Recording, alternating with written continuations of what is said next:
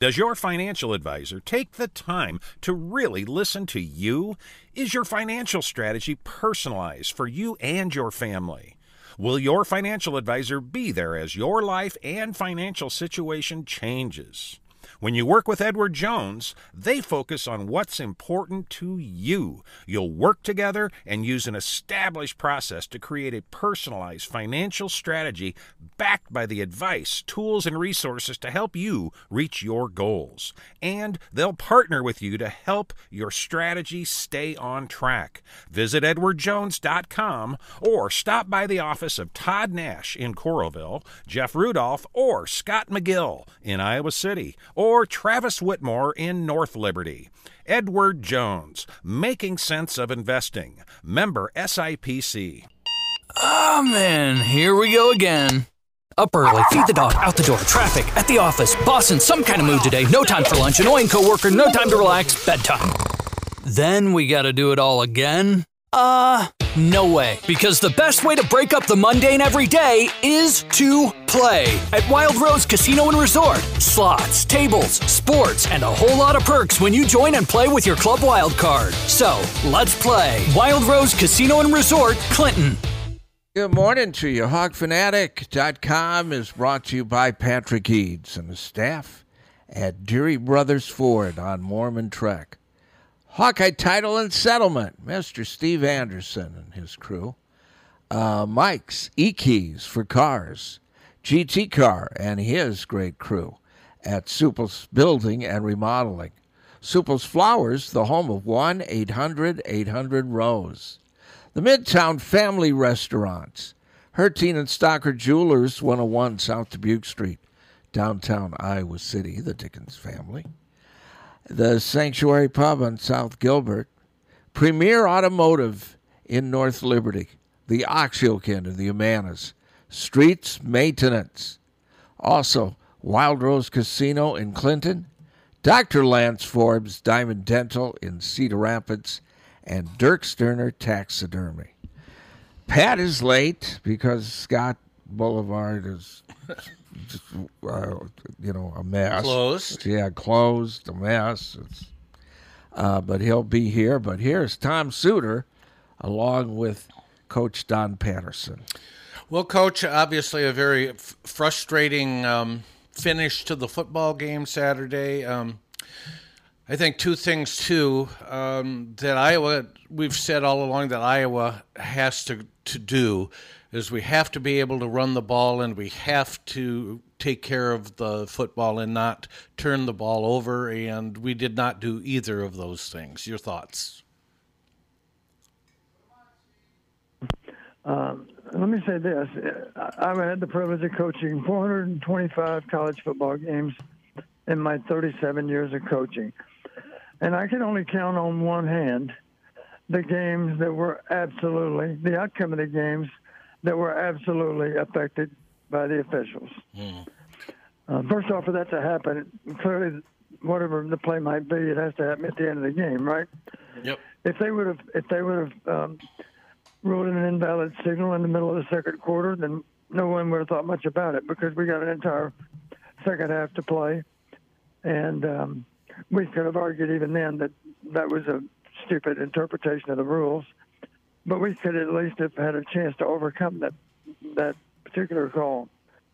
But in this case, we didn't. Of course, we only had a minute left, and we had a chance at that point. We'll discuss the, our last few plays at the end of the game uh, later in the show. But I'm just disappointed that that the officials affected the outcome of the game, and that's what happened. And you know, you it's just it really is a shame because especially I feel particularly bad for for Cooper DeJean for uh, one of the best football plays I think I've ever seen when his team needed it the, the very very most and to have the the guy in the booth just take that away from him is is criminal.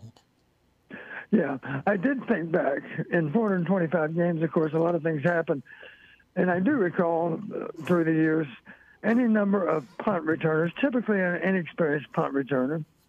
Incidentally, they had an inexperienced punt returner back on their punts, and there's a, one of his punts we want to talk about too. Um, but here's the the truth: uh, through the years, an inexperienced punt returner might signal fair catch and then realize I can't get to the ball. Not hard to imagine that might have happened on Saturday, even with the punt into the wind. It's entirely possible. It wouldn't have been our punt returner, would have been theirs, the more inexperienced returner that might have signaled fair catch and then simply misjudged the ball. And then when the ball, if the ball happened to bound to him, he might catch it and actually run with it. And at that point, of course, the officials blow the whistle immediately and they say, no, you can't do that because you signaled for a fair catch. Right? I've seen that. I've seen that any number of times. Uh, but it, it didn't happen then because it, it certainly wasn't clearly a signal for a fair catch. It was not a signal for a fair catch. It was simply what they call an invalid signal. And and that's just unfortunate because the whole purpose of the of the rule is let's not let guys deceive the cover team by making some motion that's similar to a fair catch signal. And, and Kirk mentioned even, he said it was covered before the game, like it typically always is. A fair catch signal constitutes a hand above the head waving back and forth, right?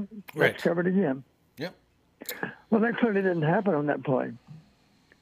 And in that regard, um, there should have been no whistle to blow the play dead, and for that matter, the return should have stood.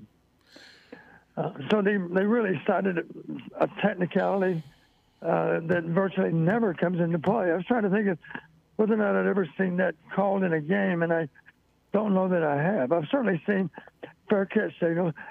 Not hard to imagine on Saturday. Think back to a couple of kick returns for Minnesota. They misjudged the ball into the wind. Remember those? Yeah. Yes. The ball hits the ground in front. It's a live ball, of course, and and they scramble to get on it, and everything's okay. But it's not hard to imagine that a punt returner might misjudge a ball the same way. Well, the other thing too is, I mean, everybody on the field, including all of the officials, there were no flags thrown. Everybody was playing like, hey, this is a, a punt return, and Cooper DeJean took it to the end zone, and that's a touchdown. And somebody, either in the replay booth or in Philadelphia, decided that, ended up deciding the football game. And that's Yeah, not right. I I went so far as to say there were 70,000 people at the game. I don't think a single one of those 70,000 people came to that same conclusion as it happened in real time. Nope. No one said, oh my God, I can't believe that Cooper signaled fair catch. Because then that means you can't advance the ball. He didn't signal fair catch. He simply gave his teammates a getaway signal, as we call it. Uh, and of course, you don't have to think very long back to the ball that bounced off of one of our blockers at Penn State. Yep. Yep. And um, he was simply trying to alert his teammates the ball's not going very far. The other thing that's frustrating, there is no way in hell that he could fair catch that ball. When when the ball hit the ground, he must have been at least 15 yards away from it. Um, you know, he couldn't get to it if his life depended on it, on the fly. I mean, it Yeah. bounced one time and it happened to stay in bounds. Uh, and logically, he filled it and tried to make something out of it, and did. And we all know Cooper DeJean in that situation would never call for a fair catch, ever. Correct. Yeah. Well, Pat's joining us here after uh, dodging all of the. Uh, I didn't dodge anything. I was caught in it. that's it ain't good. Anyway, welcome. Good morning. Muscatine was like the Iowa offense, man. We were going. You know, I was going to give Pat credit for dodging traffic a lot like Cooper dodged um, tacklers on that punt return. Don, I didn't do it though. I was just part of the congregation. Just for listeners, Scott Boulevard is closed from the circle on down to Highway Six. It's closed there, so if you want to avoid that, because there was a lot of cars going from the circle down Muscatine to First Avenue, because that's how far Mm, they yeah. detour you. Yeah. So it was kind of a mess. But no, I listened to you guys coming in, and it's funny. I mean, if you talk to Minnesota fans and Minnesota media, it was the right call. I mean, he was clearly waving his arm. It's just, it's. I'm with Don though. I, it's unfortunate that it decided this game, the timing of it. He did wave his arm, but he said he did it. I thought he was telling his teammates to stay away from the ball. He said afterwards he was doing it to keep his balance Yeah. which was I did not expect that answer. I thought that was kind of an unusual answer. I think new, moving forward, they're just got to tell him don't leave it up to interpretation. Because Don, don't you think the problem with that rule is it's interpreted differently by different officials at different times of games? Some don't pay any attention to it, whereas this guy used it to decide the game. It's how it's interpreted. Exactly. And and again, I would have felt better. Uh, I'll say it this way: you know, officials, uh, their job is to enforce the rules, Yes. and yet not decide the outcome of the game. Yes. And that particular interpretation did decide effectively. It decided the outcome of the game. Oh, it, it, it, I mean, Iowa did have a minute and 20 seconds, but seriously, you knew it was going to end in an interception, didn't you? Well, I, I knew it wasn't going to end in a touchdown. Yeah, I mean, or I a mean, field goal. and the one thing, this is what I wrote, and I, Don, I know I'm not going to put you on the spot, and we can all acknowledge it. Like, um, this play at the end, though, did distract from the big story with just how poor. Well, actually, both offenses. I that's what was so Ter- terrible. Minnesota's quarterback was terrible, wasn't he, Don? For the most part, he missed so many open receivers on routine, what looked like routine throws. Yeah, I I don't think he feels good about his felt well about how he played either. No, Yeah. I mean it was Exactly. there. He was ten for twenty-five, as I recall, versus ten for twenty-eight or whatever it was for. And their receivers got better separation than I. Wouldn't you agree with Uh, that? way better. Their receivers Well, were there open. was a play early in the game. You remember the play? It might have been. Was it play one of the game? Let me. I've got my notes here. Let me see. For them, first defensive snap. Yeah, first snap of the game. Mm-hmm.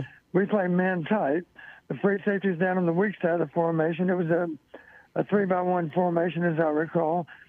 Um, and we were lucky. It was an overthrow. That's right. Okay. We were very. We were beaten on a post route Yeah. by the number two receiver. Yep. Yep. You were. Uh, or they now our guy gave chase. I, I believe it might have been Castro, as I recall. Uh, but the truth is, he was beaten. It was simply overthrown, and um, and that was one missed opportunity for Minnesota. That was their first snap of the game so, on um, offense. I mean, the first Iowa's first drive, our offense looked. Per, I I felt pretty decent. I mean, there were a couple nice passes. yeah, he had 64 yards passing, a 36 yard catch by a receiver. It and I looked said, okay, th- they're on the right track. And we never fired another shot the rest of the day. Right, that was a 70-yard opening drive. We ended up with 127 total. Yes. So that was clearly our best drive of the day. Um, and it did produce a field goal, of course, to get us started. But it's just unfortunate. Even on that drive, we were a little bit lucky. A third and goal at the five yard line. You remember the play I'm going to talk about. Uh, we threw late on a drive route. A drive Yeah. route is a route going across the formation. Yep. That was a very dangerous pass. It felt incomplete, fortunate, but it was a poor decision by Deacon. Uh, not so much to throw it, but he threw it late. Yeah. Yeah. I And you, remember. one thing you learn pretty quickly as a quarterback, you do not throw late into any flat. And he threw late into the into the far side flat, realizing that the runner, the receiver rather, came from the left side, and ran across the formation to the right side. But the ball, as you recall, was thrown almost at the pylon. Really. yeah. I do remember that. That's Yeah. how it was just a late throw. Yep. You can't do that. Here's some stats that to me, I mean, Leshon Williams, 11 carries, 13 yards. Iowa's longest run was Seven seven, yards. yards? by Deacon Hill. Yes, quarterback I mean, sneak. it's. I mean, and Minnesota wasn't great on the ground, Don, but they did finish with 113 net rushing yards, 59 for Taylor, 44 for Evans, 23 for the third team guy. That difference in 100 yards was pretty significant in this game. I mean, it set them up for Absolutely. it set them up for field goals. I promise you, over the last 20 years in the Big Ten, if you outrush your opponent by 100 or more yards, you win at least 80% of the time. And no matter how few the yards is, yeah, no, you're right, and I think this was a perfect example of that. But yeah, he was 10 of 25. The other thing is Hill got sacked four times. Don Kirk was clearly upset with the ball security. Did Deacon wait too long in the what were those? It looked like those were coverage sacks in a way because the line gave him time. He's got to get out of there and do something, doesn't he? Well, we had we had um, a, a protection mistake a couple of times also. Simple way to explain it: imagine that the line's sliding to the right, mm-hmm. and the back is also going to the right. Okay. Well, the only problem is the edge rusher to our left has to be blocked, and there were there were two different occasions when he wasn't blocked, where he was a free runner in the backfield. I'm talking about a guy that you certainly would expect to rush. He's, Sure, he's sure. the edge rusher, as we call him. Okay. So that's a protection bust somehow. Okay. Either the back needed to go um, the other direction, or the line needed to slide the other direction. But you clearly can't turn an edge guy on the line of scrimmage. Can't turn him free, and we did that twice. Okay. Yeah, I do recall that one. But I thought the first fumble, I thought he had time to do something. and they basically It looked and- like it to me. and an alarm got up there and got. It just seems like he was standing there in traffic for. Yeah, that's the one where he kind of double clutched. Yes. Yeah, it was a deep, a deep throw. Let me see if I can find it here. My notes are so. I mean, the interception at the end that was the ve- in the game. I mean, they were trying to move. You know, they get in their own 35. Drew Stevens can make a 50-55. That game was not over, but you knew it was over. Well, since Yeah. you bring it up, let's talk about it right now. okay. I'm I'm sitting there at halftime, and, and we never go anywhere I'm in our seats. You know, I go to the bathroom before the game, and I'm good until after the game. So uh, I enjoy the the band's performance, but I also pay attention to what's happening with the players on the field. Okay. And Drew Stevens goes out and tees up a ball 51 yards away from the uprights.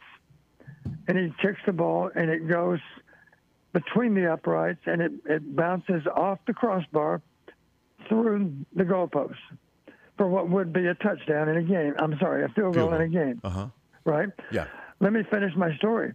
That kick was to the north end zone. Okay. That kick was into the wind. Into the wind. My point is, it wouldn't be hard for me to believe he would hit from 57 maybe at the end of the game. Oh yeah, that's what I was thinking. I still think they had a chance. And, But and just so you know, how many yards do you need to have a 57 yard field goal? We would have needed, needed to move the ball exactly 15 yards. yeah, That would have put it on the 39 yard line. We would allow eight yards for the snap. yep. That would be a 57 yard Yeah. attempt. I'd be willing to bet you he would not only get it there, he'd probably make it. That's what I was thinking too. But the problem is they had two yards. In the, is it two or one? They had either two or one yards in the second half. I mean, it went one first down, I thought two, but and it, but it was either way. just. I mean, and then Minnesota. What do you think of PJ's strategy, from what you could tell, Don? Well, I, I'll tell you one faulty s- bit of strategy was throwing the ball off the nine yard line at the end of the game. That was strange. That was very strange. Second and nine, they were on the minus 14. Coaching blunder, potential interception, allowed Iowa to save a timeout. They ran a naked to the right. Uh, the thought being, well, that's a pretty safe play. Well, not the way he reacted to it because he actually threw it a little bit back inside, and the guy closest to the ball was was Nick Jackson. He couldn't quite get to it, but he was close. It was enough to scare every Gopher fan in the stadium Sure. Because that's an, that's a ball that might have been intercepted even, and even even with the incompletion, of course, it allowed us to save a timeout. Since we're talking about the end of the game, let's go ahead and talk about our last few plays. Um, and I think you guys know this. Uh, typically, if I was asked to speak at a clinic, a lot of the time, the subject they always wanted to talk about was two-minute offense, and and, the, and it's not a random reason they wanted to talk about me to talk about two minute offense because it's something we were really really good at. You might recall. So here's the truth: um, we have the ball on our minus 46. We have a minute 33. We have one timeout. Uh, sadly for us, we do get sacked on first down. Uh, I would have recommended that. That's the way our our quarterbacks would have been coached. I would have told our quarterbacks, listen, if you get sacked on the first play at the end of the game of our two minute drive, burn the time out. Burn the time out for a good reason. Sure. It's going to take time to get those receivers back on side. And we just we just took minus seven.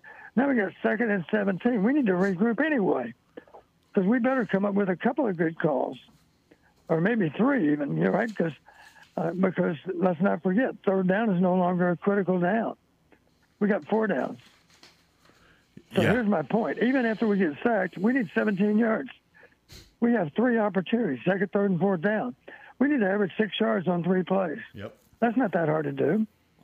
We can do that. Don't go into panic mode. Third down's not critical. Fourth down is. Right? Everybody in the stadium knows we're going to go for it if we need to to make a first down because we're not in field goal range. So that was a mistake. And here's what else was a mistake. Um, should have used the timeout after the sack. I would have recommended that because during a timeout we can discuss second and third down calls. And let's face it, the second and third down calls need to come from the quarterback because we don't have time to get them in from the bench. Sure. Picking up 15 yards would have given us a 57-yard field goal attempt. On third and 17, let's. You remember the second down play? We got pressure off the short side of the field, as I recall. We threw the ball uh, hurriedly to the to the tight end. To It was Stringa. 87, as I recall. Just Stringer. Yep. Yeah. The ball fell incomplete. right? That all happened. Yes, and then the interception. Um, and then on third and 17, we threw the interception. Uh, like you've already heard me say, possession matters more than anything. You have to hang on to the football. Uh, let's face it, even if we just uh, didn't throw the interception, even if we scrambled around and got sacked on the line of scrimmage, we at least have a Hail Mary opportunity on fourth down. Right? Yeah. So you got to hang on to the ball. You got to be able to use all four downs because you may need all four downs. But here's the truth: if you go back and look at that third and 17, the interception, mm-hmm. we had a guy that was very, very open on the field of play. Matter of fact, he's one of our most elusive players. His name's Leshon Williams. He was five or six yards downfield, back to the left side of the formation, and he was there wasn't a defender within I don't know eight or ten yards of him. So my point is, we could have dumped the ball to the back. The back might have even made someone miss and gone for more than ten yards. sure. But I can promise you, he would have at least gotten half of those 17 yards. If we could simply throw and catch, he would have caught the ball. He's, he's got good hands, of course. Uh, quarterback had enough time to be able to throw that. So the coaching point is do not forget about dump receivers. You see it in the NFL all the time. Uh, they they do a great job of keeping the pressure on the defense. And how do they do that? Because they don't throw the ball into coverage if they have to dump the ball and they have some time to work with or some first or some timeouts to work with, they dump the ball. Third down and 17, all you really need to do is at least get half those 17 yards. You need to do that. You need to turn it into fourth and no more than fourth and long. You don't want fourth and extra long. But even a gain of 10 right there looks huge because now all of a sudden, if we want to take a shot in the end zone, we can do that. But the truth is, if we got fourth and seven, we can just run a play to gain seven yards and move the chain because we still have some time. Yeah. I well, mean, uh, uh, we didn't do a lot of seven-yard gains, though.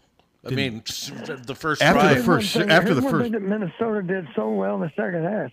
You remember those times they were converting on third and long? yes. A couple of those were throws to the backs. yeah. Yeah. They he- were. They were. They were balls thrown short of the line of, uh, maybe not short of the line of scrimmage. One time there was a very good play on their part. Remember the play where they had third and ten, I think it was, and their back slipped out and and barely made a first down, and it was a good call on their part. They threw the ball behind the line of scrimmage, which meant that receivers could be blocking for the the receiver that the, everyone knew was going to get the ball. it was number one who slipped down the sideline. Uh, Cooper had a chance to get him on the ground, but Cooper was being blocked. He couldn't quite make the play. the guy ran barely for a first down. They converted three times on their on their drive that set up the game-winning field goal. yeah. That drive, incidentally, was a 60-yard drive, and it wouldn't have happened without the three conversions. I've got them marked here. Let me go back and look at them. Third and 10, that's the play I'm talking about. Third and 10 on the minus 43. Let's back up even more. Third and 6 on the minus 31. They ran, ran what we call a whip route. It was a route designed for man coverage. So the receiver started inside and then redirected back outside. Remember that? Yeah. I've got it right Uh, in front of me. Jackson caught the ball with plenty of room to run. Uh, he probably caught it no more than six yards downfield, but he ran a total of 12. The, the play gained 12 yards on third and 6 Mm-hmm. Nice conversion for them. Incidentally, they hadn't been converting all day on third down. Remember that? Yeah. We did a great job of frustrating them. A little bit later in that same drive, third and 10, third and 10, minus 43.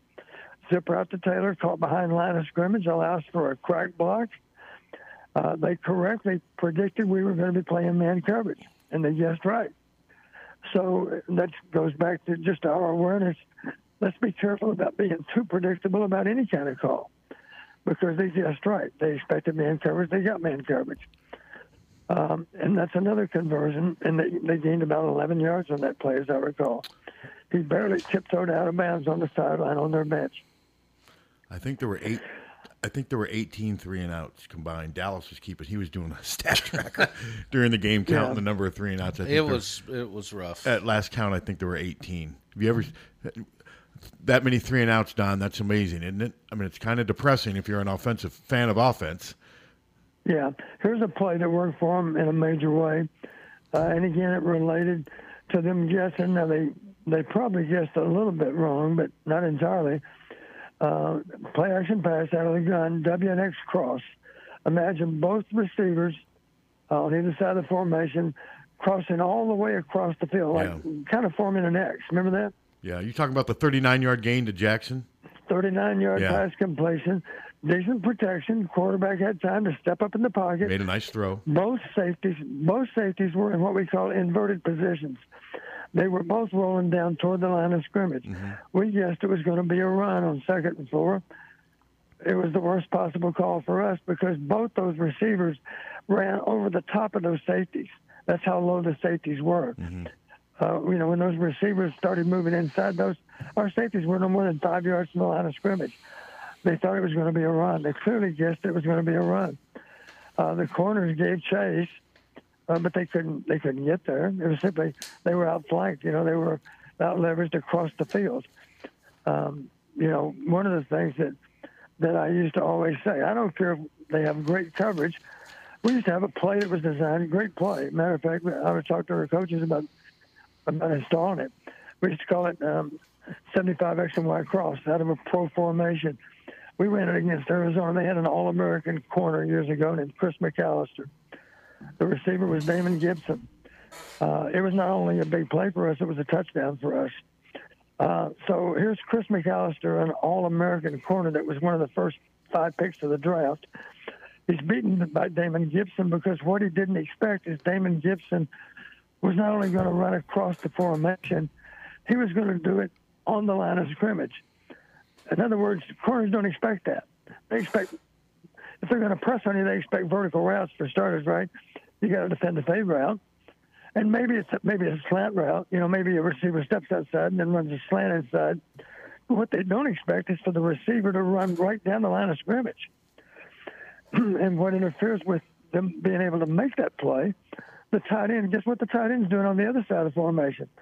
He's running a drive route across the field. And what does that corner have to do when the tight end's coming at him and looking for the ball?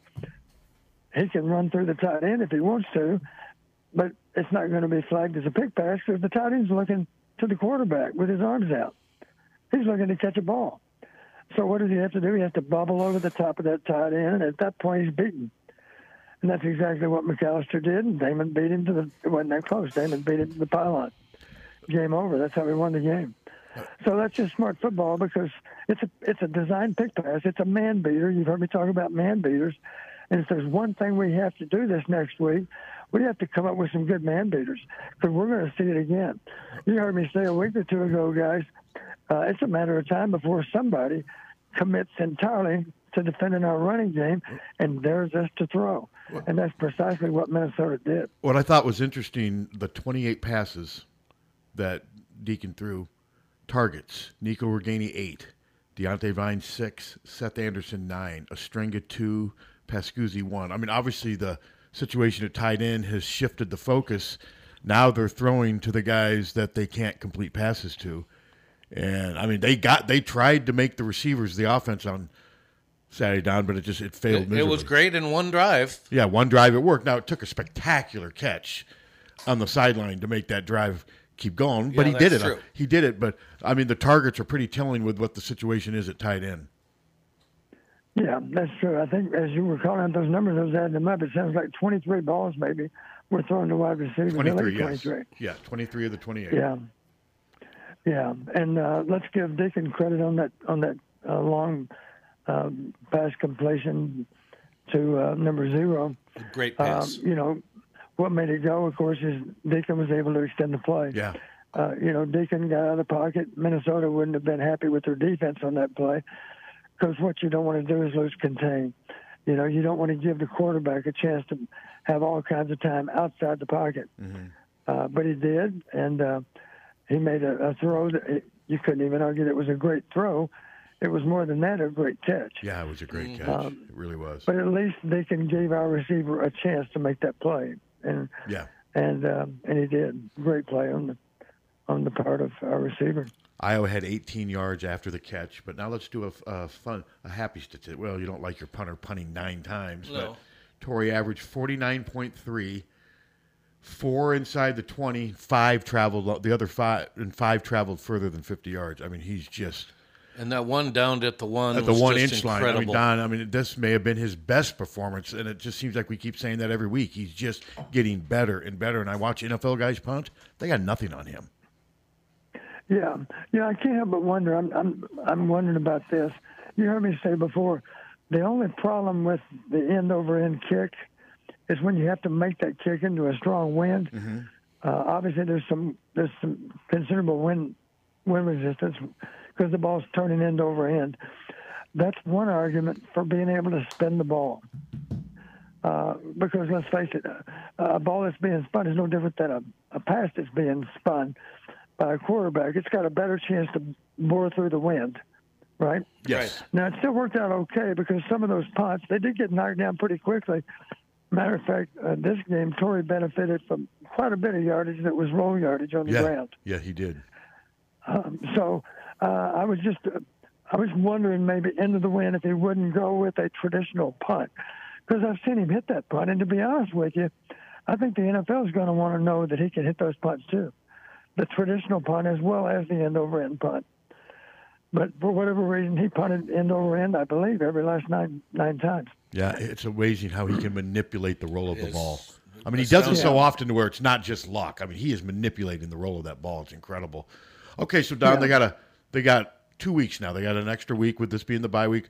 What do they do this week? What what do you believe the emphasis will be this week? And I want to. A lot of people are asking me why they don't give Labas a chance. I'm not at practice every day. Kirk made it obvious after Saturday's game that Deacon is practicing better than Labas. At least that's the that's what he's basically saying. I'm to the point though. But what would it hurt? How could it be any I mean, worse? he, Joey played a, a decent game against Kentucky. Yeah, he was serviceable. He was better than what Deacon Hills That's did. right. So I don't want to put you on the spot, Don, but what do you think they work on, and do you think Labas will get a chance?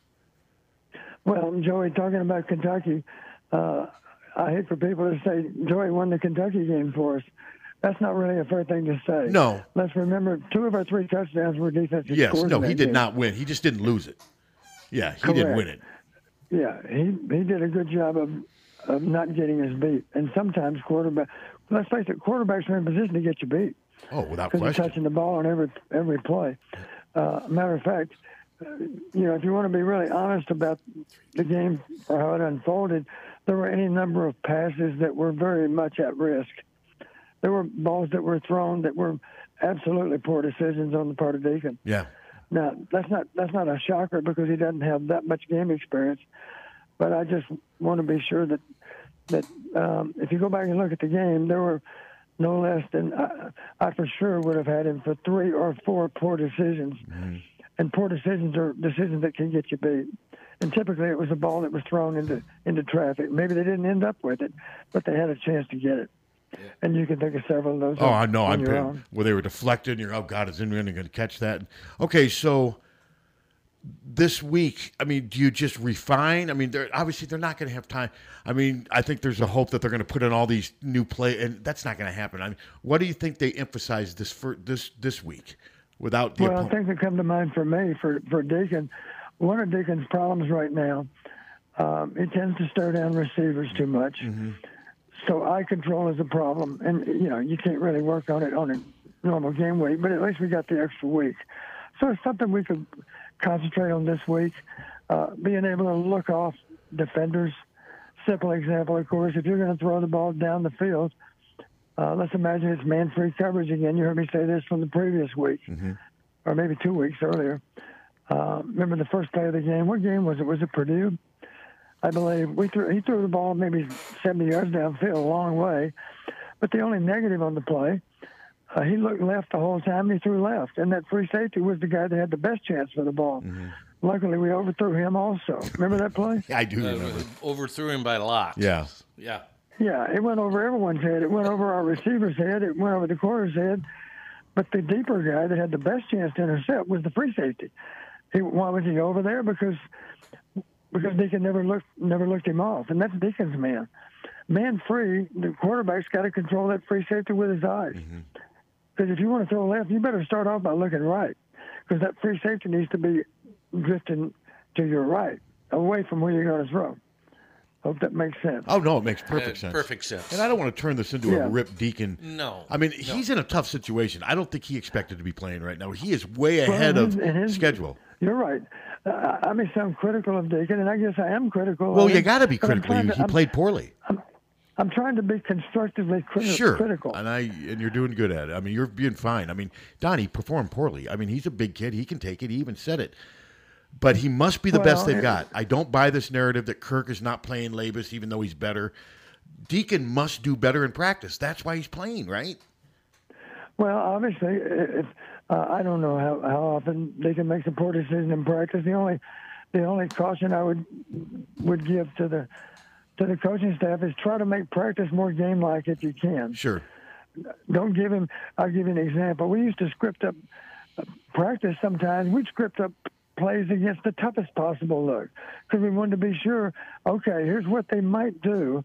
You know, we don't want this play to run against this particular look, but we better practice it just so our quarterback understands.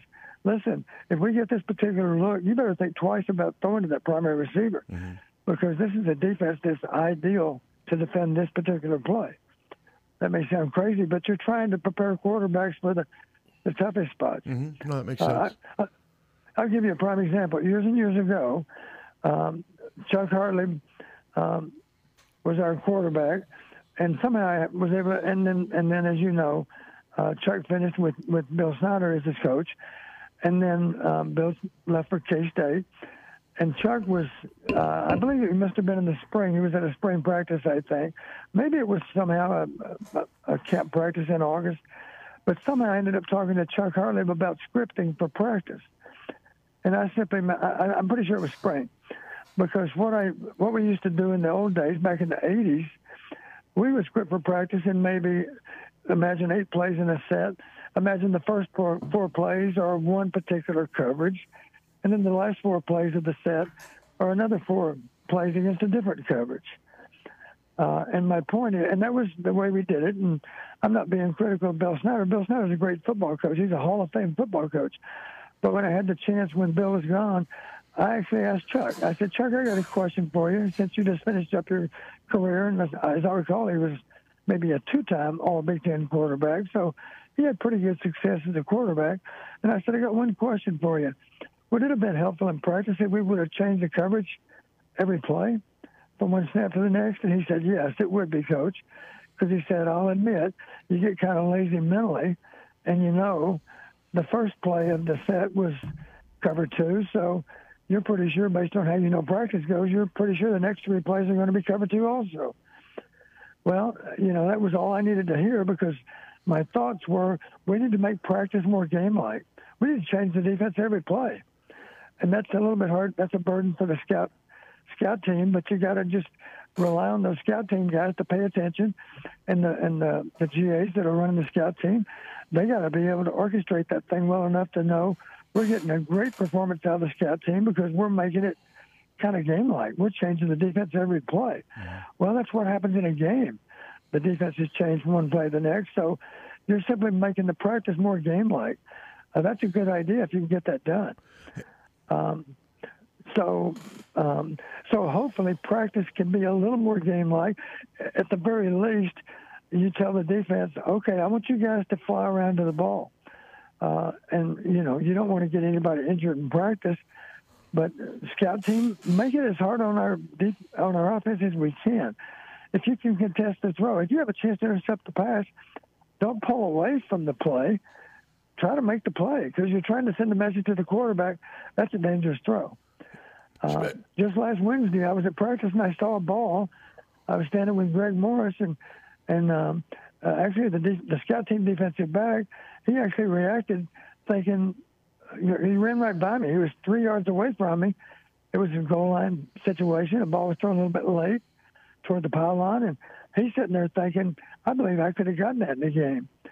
Well, you know, obviously that's a that's a poor decision by our quarterback. If the scout team guy thinks he might have been able to intercept the pass, so we just need to make the practices more game-like. Uh, and I'm not saying exactly game-like. I don't want anybody to get hurt, but at least DBs support hard to the ball. You know, don't don't light up your teammate, But if you have a chance to get to the ball and break it up, then do. But don't, you know, don't ex- expose our our receiver to a hard hit. Avoid that. But if you can break up the pass, break up the pass. You know, because you're you're trying to be sure the quarterback understands that's a dangerous throw. And speaking of, Maybe I could have go ahead. maybe I could have gotten that ball. Well, speak, speaking of quarterbacks, I wrote something yesterday, and Don, you're right. You, you'll know this. I mean, from '83 to '91, Iowa had three quarterbacks make first team All Big Ten seven times. Since then, the only quarterbacks that have made first team All Big Ten are Brad Banks in 2002, Drew Drew Tate. Tate, in 2004, Matt Sherman made second team in '96, C.J. Beathard made second team in 2015. How do you explain that, Don? That's nearly 30 years now, and it's not just. A, I'm not just picking on Kirk. Even in the second half of Hayden, he didn't produce the all b as much as he did the first. What do you attribute that to, or is there a simple Well, it- explanation? Well, Matt Sherman, you mentioned Matt was not first team. he made um, second team. And Matt, and yet Matt Rodgers was first team twice. Yes. And Chuck Hartlieb was first team twice. Twice. as I 80 recall. yeah, 87, 88, Rodgers, 90, 91. Yeah, not to mention Chuck Long first team. Three times. Yeah. So uh, That's the seven. I think I, I think I can honestly say this. I think Matt uh, Matt Sherman was an outstanding quarterback. Uh, I think honestly, maybe the difference between being first team all conference and second team all conference is maybe not having quite as good a supporting cast. Uh, I think Matt Sherman played with a, a group of offensive players that were still good, obviously, but maybe not quite as good as what Matt Rodgers had. Really? Okay, because he did Uh, have Sedrick Shaw, Tim Dwight, and Tavian Banks. Yeah, he had good ones too, but let's not forget the big uglies up front count also. Oh yeah. Yeah, for sure. You know, so I think maybe it's kind of how do you quantify it? It's impossible. Okay, but even if you do make Sherman it. first team All Big Ten, that's still thir- almost 30 years. I- think it's fair to say, and I don't want to put you on the spot, but they don't seem to be developing quarterbacks like they used to, or it seems like the game has changed maybe a little bit. I talked to some people yesterday, and they used the word antiquated, and they think that limits quarterback growth. Like I said, I don't want to put you on the spot. I mean, do you, is there? I mean, your what's your thoughts on that? If you Well, you've heard me. You've even asked me, Pat. Coach, give me some ideas. How can we make the offense better? And one of the things I've said um, more consistently, maybe than any other single thing, is uh, just take steps to expand the offense a little bit, to develop maybe a few more plays that can give us an edge. Um, you know, to to make us a little more difficult to defend simply because people don't have quite such a good idea about what's coming. Okay, no, that makes Uh, sense. that's No, it. yeah, That's a that's a, a simple answer, and that's something that can be done. Just to you know to spend a little more time developing maybe just a, a handful of plays that are not part of the game plan that would be able to help us. Uh, you know, I, I, honestly, I try to think of the difference in our offense back in the 80s and 90s versus now, and I think one thing that makes it a little bit harder for the quarterbacks is maybe they don't have quite as many plays to draw from. I'm pretty sure they don't. Uh, I'm basing it just on watching a lot of games and reflecting back on the past. okay.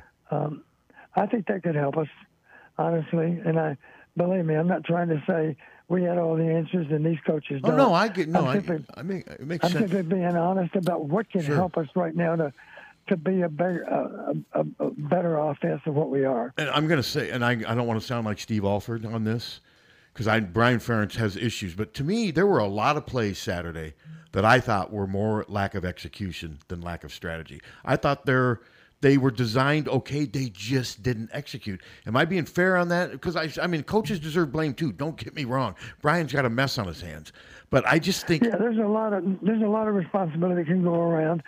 I'll give you a simple example. Uh, the route running can be better. Yes. You know, let's not let's not put it all on the quarterbacks. Route running can be better, uh, and so really it boils down to this: Is there any way you can refine your route running so that you get more separation of what you're getting? Uh, yeah, it involves sharper cuts. It involves uh, you know being more efficient about exactly how you run your routes uh, not rolling into particular routes, but making sharper cuts, defining those cuts with sharper breaks. Uh, you know, uh, it gets into schemes too. You've heard me talk about man beaters. If you're going to see a lot of man coverage, you better have a lot. You need to scare them out of man coverage. Uh, how do you scare them out? You, uh, you've heard me tell the story many times. Miami of Florida says, We're not going to play man against you guys. You got too many man beaters. That's a quote from the defensive coordinator. Uh, and I knew right then, I knew our offense is in a good place because teams in the Big Ten are going to be afraid to play man coverage against us because we got too many ways to get to them. Um, so we have an off week now. We can come up with more man beaters and make us more difficult to defend going forward than what we were even even on Saturday. Okay, we need to talk about the running game. I was just going to say. I mean, I was. That's, you read my mind because you were all hopeful and I was not. Uh, I, I was. I needed to see more. I had seen a couple of games. Yeah, looks like three eighty one and Yep. back to yeah combined. and then Okay. just nothing. Um, I think two two reasons come to mind. Okay. I got to give Minnesota's front four credit for maybe being a little more difficult to move than Wisconsin's. Yeah, no, they play their ad. They they played their well. front I set. think it all yeah. starts there. Yeah. Uh, we had- we had more difficulty with the down with the down linemen. Mm-hmm. I think that's safe to say. But the other reason we didn't run the ball worth a dang is because we were outnumbered all the time. Yeah. The box was loaded. Those safeties, one of those two safeties was down every time. Incidentally, we did it to Minnesota also. Mm-hmm. We rolled our safeties down. Typically, we rolled one safety down on just about every play. Yeah. You know, so we were we were doing a good job of packing the box too. Uh, one time we played we paid dearly for it because we had both safeties down. That's when we got hit on ex- on on the ZW cross. You know, for the big end of the 39 yarder. So they got us one time, but in general, we rolled one of our two safeties down. Uh, looked to me like our basic plan in shotgun was if the back's offset to the right, then let's face it, if, if he's going to carry the ball, uh, and it's a shotgun formation, he's more likely run to run the ball to our left. It seems like we were rolling the safety down away from where the back was lined up, which would make sense because more often than not, the ball was being run away from where he lined up. Does that make sense? Oh no, no, it makes total sense. Yeah, and Yeah. So um, so they were effective against us because they were outnumbered us, and they were they were getting some good play out of their their down guys. Uh, so we didn't have a lot of good running lanes. Uh, the backs tried. The backs tried hard, sure. uh, but we simply, you know, we simply were outnumbered most of the day, and that's why we struggle. We also struggle with protection, as we've already talked about. You know, we had a couple of protections What's that left? were absolutely unsound. And we had some what you might call coverage sacks too. Uh, but you know, we struggled to to put pressure on their quarterback. We did okay with it. We we got three, Three sacks, sacks. ourselves. Yeah. yeah. The bad news is they got four sacks, Yeah. and they pressured us. They had more pressures. We had pressures. Incidentally, uh, hats off to Joe Evans. Joe Yeah. Evans, he played. had himself a game. He sure did. He did. I don't even know what his stats were, but I just, Here, I'll I just up for you. I appreciate, got him. I'll, I'll look I for him. appreciate exceptional effort. He gave exceptional effort. He really does. I mean, he is such a leader on and off the field, and his pursuit is just it's it's nonstop. He, okay, let's see. Joe um, Jay. Well, let's j- start with Jay Higgins. Fourteen total tackles, two solo, twelve assisted. Deontae Craig had eight tackles. Castro had seven. Joe Evans had six tackles, and one quarterback hurry, one tackle for loss. So yeah, he and and um, one sack. So he yeah he stuffed the stat sheet. But there's so many other plays down that don't really maybe come down as a stat for him, where he causes the quarterback to be uncomfortable and to move out of his comfort zone, where you don't really. You're ch- right. He's pretty relentless with his pass rush. He is. really is. He really is. Okay, so and I don't want. I, we've we've talked about the quarterback, but this offensive line has combined for hundreds of starts.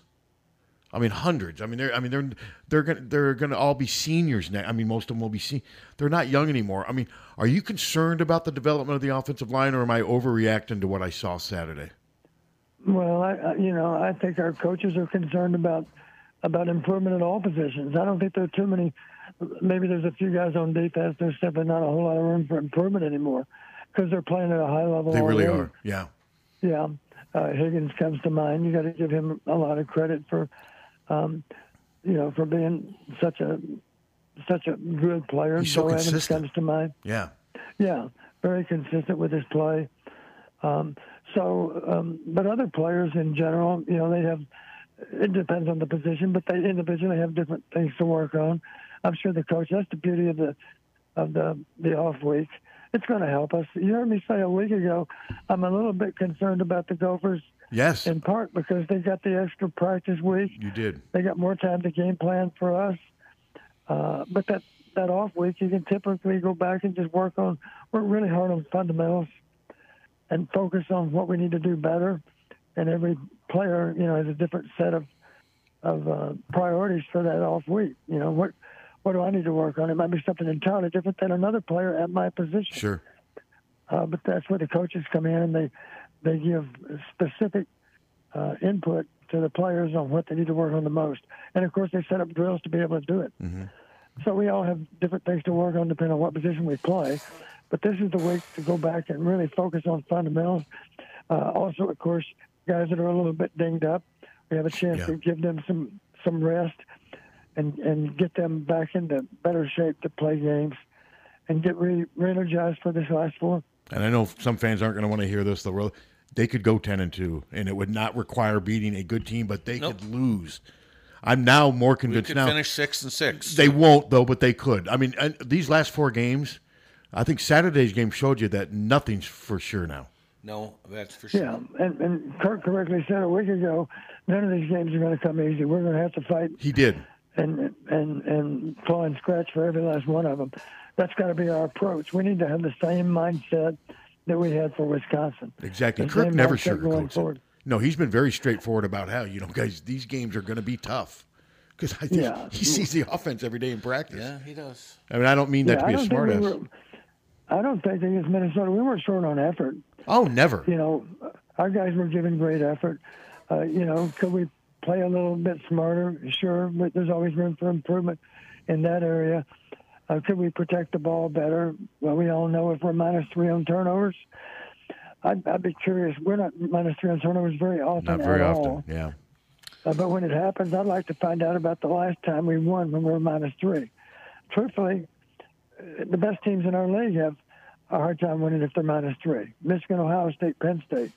Ask them if they can win at minus three. Also, it's hard to do. It's also hard to do when you're one of 16 on third down, like Penn State was against Ohio State. Well, after the game, oh, this was probably a good 45 minutes to an hour after the game. It was weird. I looked down from the press box. PJ Fleck just standing in the middle of the field. It looked like he was on a cell phone. Maybe he was doing some type of post game. Re- it was just weird, though. Or I don't know if he was just soaking it all in because he finally beat Iowa, beat them on their home field. But it was weird that I've never, I don't recall ever seeing the head coach from the opposing team on the middle of the field at Kinnick Stadium an hour after the game. It was just odd. Yeah, so you're, you're guessing they were holding the bus for him at least. Oh, I know they were holding the bus for him. He didn't miss his ride. Um, I don't know. Who knows about PJ? You know, I've known PJ ever since he was a player. And one thing I greatly appreciate about Kirk Ferentz compared to PJ, uh, Kirk Ferentz understands this game is all about the players. It's not about the coaches. And I think sometimes PJ gets gets a little bit self-absorbed. Let's say he's not the only one in the Big Ten. Incidentally, I can think of at least one other one. Uh, but he'll remain nameless. I shouldn't have called out PJ, but I can't help myself. Well, I think that's because- one of the big criticisms with him. Now there is a good side of PJ too. I mean, he, I mean the way they uh, they're the ones that really got that wave going for the teams. Remember that back in 2007? And did you see him Saturday? Mm-hmm. Oh, He- yeah. that- he, got It that whole team out. great. I mean, and and, and um, he because I don't before, prior to that in 17, Iowa wasn't waving as a team, and I once they started doing it, then I think Iowa, you know, we need to do this too, if I remember correctly. But no, I, they showed the celebration in the locker room. They showed him coming in. And they lift him up, and you know, like they do at concerts. They what are they body surfing? Yeah. You imagine Kirk body surfing? Okay. Did you ever body surf Don after a win? no. Okay, Tom, what do you got? I just wanted to ask you. Okay, so Minnesota loads up the box and completely stops us from running all day long. But other teams run against loaded boxes. So I that's see it all the time. And that's the question. So what are we doing wrong? Because you know Northwestern's going to load the box up against us. So what are we going to do? And to- Don, teams loaded the box against Barry Alvarez's Wisconsin teams all the time, and they still ran. What's Yeah. what's Yeah. not happening? Well, well, you, you're you're right. I mean, if you've got if you've got an All-American running back, and they had several All-American running They backs, did. sometimes you don't even mind saying, okay, this particular defender belongs to you. You know, we're going to block these seven. We Yeah. only have seven blockers. We have five linemen, a tight end, and a fullback. Uh, we can block seven. We can't block eight. So here's the guy that belongs to you, running back. and um, they'd run it anyway. And sometimes, of course, he'd, he'd run over the guy or juke the guy, and they'd still make a big play. You're right. Um, so, um, you know, the bottom line is we have to we have to um, uh, I'll say it this way. You know, if they're going to, of course, if you stack the box, and typically it's it's man coverage or man or man free coverage. Um, and so uh, the question is, if you're looking at a lot of man coverage outside, now you need to put a lot of thought into let's let's find the best possible matchup we can. Let's not just find it. Let's not just rely on looking out at at the at the formation and deciding right before the ball snaps who it is. Let's decide by how we call the play. Okay. In other words, let's let's think back to Nebraska a year ago. Uh, Cooper DeJean gets injured, and and the offensive Whipple, Mark Whipple. Mark Whipple does a good job. He puts their best receiver, their thousand yard receiver, against our inexperienced corners. Who's now in the And NFL, that pay. receiver. Remember that? Yes. Yeah, oh, I know. Brian, I, Sure do. I mean, it was TJ, wasn't it, Don? Yes. it was TJ, and then it was TJ's replacement, whoever he was. They Ja- made him both. was that Jackson Ritter? Was that the replacement? Uh, I can't remember, I but it was just smart football. On It was. part. And that receiver's now in the NFL. Yeah, so we can do the same thing. If their corners are left and right, okay, let's figure out which receiver do we want matched up against which corner. Mm-hmm. And in a key situation, we expect man coverage. Let's be sure we get that matchup. It's not that hard to do. If the corners play left and right, let's just be sure that the right receiver lines up on that side of the formation. Or maybe the right receivers. Maybe there's one Okay. inside, one outside, and you're attacking that inside defender with the inside receiver. Right? You can do that Sure, too. yeah. Typically, that would be a safety manned up on an inside receiver. Sometimes the matchup's better. So the point is, you, you fabricate, you engineer the matchups that give you the best advantage, and those are the ones that that um, are more likely to pay off for you. It doesn't guarantee you're going to hit a big play, but it gives you your best shot. Do you guys remember the play where Sean Williams, Leshon Williams got the ball off left tackle? A big hole started to open up as he was running toward the Minnesota sideline. Then all of a sudden, that Minnesota linebacker came up and made a great individual. Yes. Had he not made that tackle, Leshon was gone. Do you remember that call, play, Don? It was early in the Yes. first half. I do. That's Yes, just I great do. individual play, right? That was a play where the linebacker just made a great play because the play call worked. And let's face it, even then, I'm assuming that was one of those five yard gains we gained. He did gain about four or five on that play, yeah. But it, Yeah, looked it because no running back, no running back gained more than five, right? That was our long gain for the day, uh, aside from the quarterback sneak. Incidentally, don't anybody tell you, well, my gosh, why wouldn't we? We could, we just stuck for seven yards. Why wouldn't we? We go quarterback sneak on third and one out at midfield. that one I didn't the only difference, the only difference, it was second and one, and they didn't expect a quarterback sneak. Let's face it, that was on a drive when the clock's running down. Mm-hmm. That was the least of their worries as a quarterback sneak on second and one. That's why it went for seven yards because they didn't expect it. Yeah, no, you're right. But I promise you this: on third and one, they're ready for a quarterback sneak. Mm-hmm. And if you if you think it's going to be an easy yard, all you got to do is reflect back on those goal line sneaks. Uh, we had a hard time Yeah. gaining any right Yeah. down there. You did. And, and I promise you, third and one or fourth and one out in the field, if the, if you go underneath the center, uh, you know they're prepared for a sneak, and you might gain that yard, but you might not. And like you've heard me say before, I, I support Kirk on those calls. I would have punted the ball away too. Oh, I would have too. I had no problem want- with that. I had no problem with it because you knew. always want you to go for it, but like you've heard me say, even if you convert on third and one, uh, what makes you think you can follow that up with another first down? Yeah, I had no problem you know, with that we, we struggle to make first downs. You might have to punt four downs later anyway. And in the meantime, you jeopardize losing the ball at midfield. You know, let's give our let's give Cooper a chance to down the ball on the one yard line. Incidentally, after the after we downed it on the one, that's when we got the short field, Yep. And that's when we scored the touchdown. Well, and keep in mind too, they gave us 35 yards on that. Actually, 30, 34. 34. Oh, sorry. the drive started at the Minnesota 46, 34 yards. Yeah, Minnesota played. they gave that touchdown to us. They, they did. And before we wrap up, um, I can't believe the hour's up already. I, I got to ask about a former. Huh, what happened to Illinois against Wisconsin? I, Dallas tells me they're leading 21 to 7 going to the fourth quarter. They lose 25 21. Have you had a chance to look at all about that game, Don? Look at anything about I that have game? not. And I, one thing I will do is I'll look at the condensed version on the Big Ten Network. Okay. I, I look at most of the games on the condensed version, you know, just to get an idea of, how all the all the games uh, uh, played out. Incidentally, I did watch the end of the Penn State game last night, and uh, what was impressive, uh, it's pretty amazing that it, it, officially it was a one-score game, right, twenty to 12 The reality, of course, is they would have had to recover an onside kick to even have a chance to make it a tie game. Uh, but what was amazing when I saw the stats, one for 16, is that right? on One for third down? 16 on Third third, down. downs. Penn State was. And, and and I believe 43% completion. Yeah. Uh, I did say, and I think I think this is a true statement. This is probably the best defense that Ohio State's had in 10 years, Yeah, they're good. uh, and- and that doesn't guarantee they'll beat Michigan, but it certainly gives them a good chance uh, because they're playing better complementary football than they played a year ago. Okay, my last when question. I'm sorry, my, but my Right. last question. Um, the Michigan situation with the the the alleged the Stealing stealing of signs. What do you, what are your thoughts on that as a former college coach? Well, you know, I don't know much at all. I only know what I've read here and there.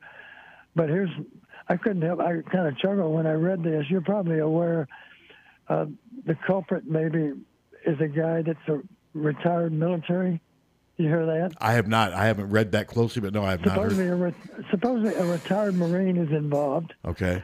uh, that also is working for them as an analyst. My gosh, that sounds a little bit like Coach P doing analytics for Iowa. uh, but I, I want to assure our fans uh, I'm not a salaried employee of the athletic department and don't need to be. I just want to help out as best I can with analytics.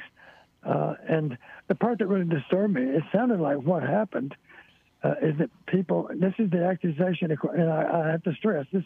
What do I know? I only know what It's just an allegation. Yeah, an accusation. Yep. It's an allegation, nothing more. There may not be one ounce of truth to it, but I did read somewhere some kind of compelling story about people that were working on behalf of Michigan going out in the stadiums that uh, future opponents were in Yes, playing that's the charge. and and uh, my guess is what they were doing. Uh, and the obvious question is, well, what, how much good can they be? Well, what they could do. This is this comes to mind for me, and maybe this means I'm a devious mind, but I don't think so. I'm just kind of a logical thinker. What they could do that would have value, they could video the signal guy every play of a game, and then go back and marry up those signals Sure. with what actually happened off of a TV copy, even in the game. They wouldn't even need a game copy. But of course, let's face it, Michigan has a game copy of every play, two angles, both an end zone and a side angle of every play in the game. It wouldn't be hard at all to marry up those signals that you videotaped in a game and put them with uh, those those plays that were run. Interesting.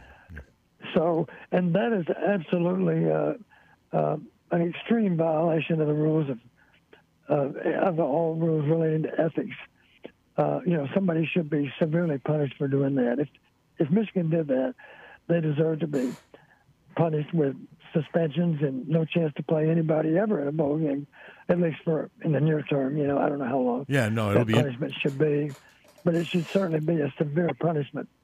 Yeah, it'll be interesting to see how this plays Yeah, out. sure will. So, well, Don, great stuff as usual. Hope, well, um, next, I mean, I assume we'll meet, even though there's, na- or do we Oh, take? sh- na- uh, yeah, we'll sure. do it. Let's do it again. We'll, we'll talk about all the other Big Ten stuff. We'll talk about uh, if we get any access to Iowa um, stuff this week, what have you. I'm not sure if they're going to make Brian, or I'm not sure who's left as far as assistant coaches. But no, we'll do this again Monday. At least we won't have to talk about a loss. That's true. So yeah, let me give let me give our fans some some um, positive outlook on what might happen over this next this next five weeks.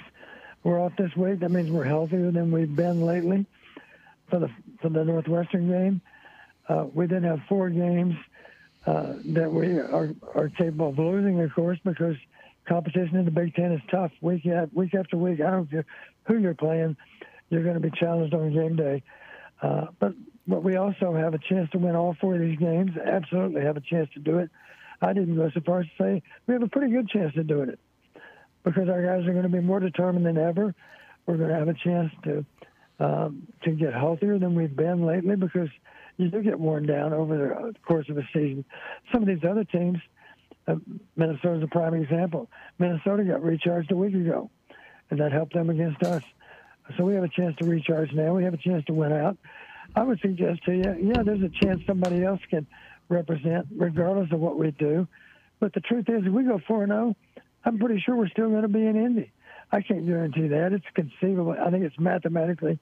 Wouldn't conceivable Wisconsin have to lose? else Wisconsin has to play Ohio State this coming Saturday. Yeah, Saturday. so they yeah, and, Iowa and would have Minnesota has to play Ohio State also. and Iowa would have the tiebreaker over Yeah. Wisconsin. Yeah. So yeah, I mean, Yeah, no, let's there's face it. If we can win out, if we can win out, now there are other teams that only have two losses. Also, um, I, I believe Nebraska's Nebraska. only got two. I Yeah, think. Nebraska's four and three right Yeah. yeah. No, so yeah, no, there's a lot of football left. There's no reason Yeah. to give up on this team, but I do feel for the fans because the offense is tough to watch. It is what it is, but now they got a week to see if they can kind of fix things, and hopefully they will. And But but here's a reason for optimism. If we can find a way to win these last four games, and we can certainly find a way to do that, Mm-hmm. uh, will it be easy? Hell no, it won't be easy. It's never easy. But we, if we can do that, I'd be willing to bet you that we're going to be representing the West. okay, well, hopefully Okay. that- hopefully that'll be the case. Great stuff as usual, Donnie, and we'll talk to you next Monday. Yep, take care, guys. Thanks, Coach.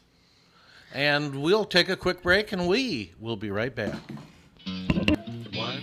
800 800 Rose. 1 800 800 Rose, your FTD florist, is the only number you need to know to send flowers anywhere in the country or Canada from anywhere in the country. 1 800 800 Rose. It's so easy, just remember one number 1 800 800 Rose, your FTD florist. 1 800 800 Rose. Remember, For a gift that your loved one will treasure for a lifetime, find it at our family owned jewelry store in Iowa City, Herteen and Stocker Jewelers. We can show you diamond engagement rings, colored stones, fashion jewelry, and watches. Our jewelers are on site so we can design jewelry for that special person in your life. We are Herteen and Stocker, serving Iowa City and the surrounding area for three generations. Herteen and Stocker Jewelers, downtown Iowa City, and herteenandstockerjewelers.com. Ask for Willa, Terry, Tim, or Kate. One of us is always there. Over the years, car keys have gotten extremely complex. Mike's Lock and E Keys for Cars can generate the most technically advanced automotive keys on the market today. Mike's Lock and E Keys for Cars can produce most conventional transponder, sidewinder, and remote headed keys. If you've lost the keys to your car or simply need a duplicate, call 330 9185. Mike's Lock and E Keys for Cars has the technology to keep you on the road. Call 330 9185 and schedule an appointment today.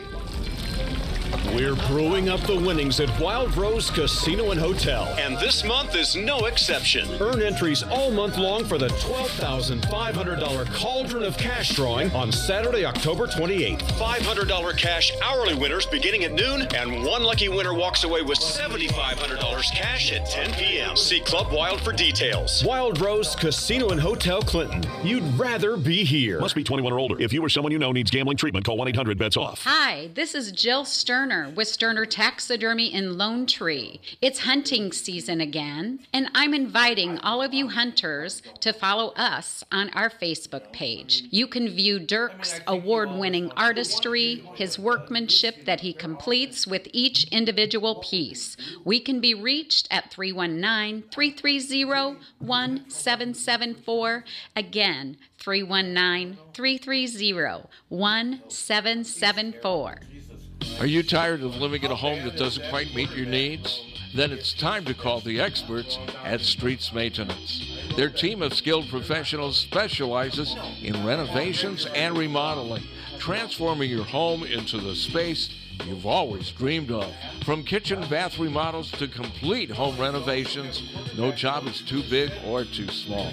Streets Maintenance will work with you every step of the way to ensure your vision becomes a reality. So don't wait any longer.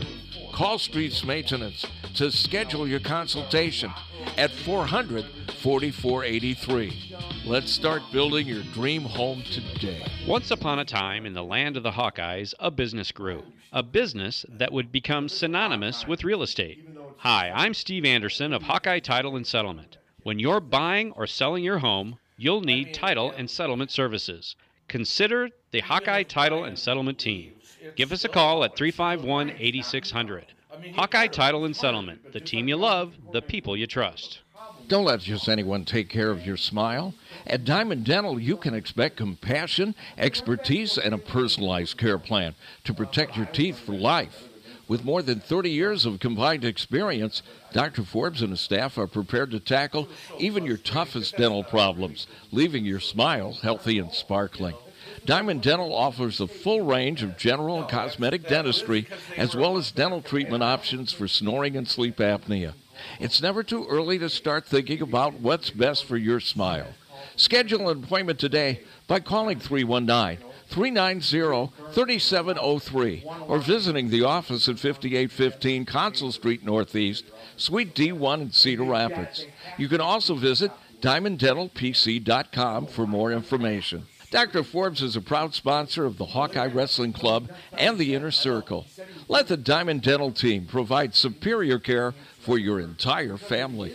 The Sanctuary Pub in downtown Iowa City has been a fixture since 1972 and still features a classic menu such as the classic shepherd's pie, handcrafted pizzas, and craft beers and cocktails. The Sanctuary Pub is known for its warm and cozy atmosphere.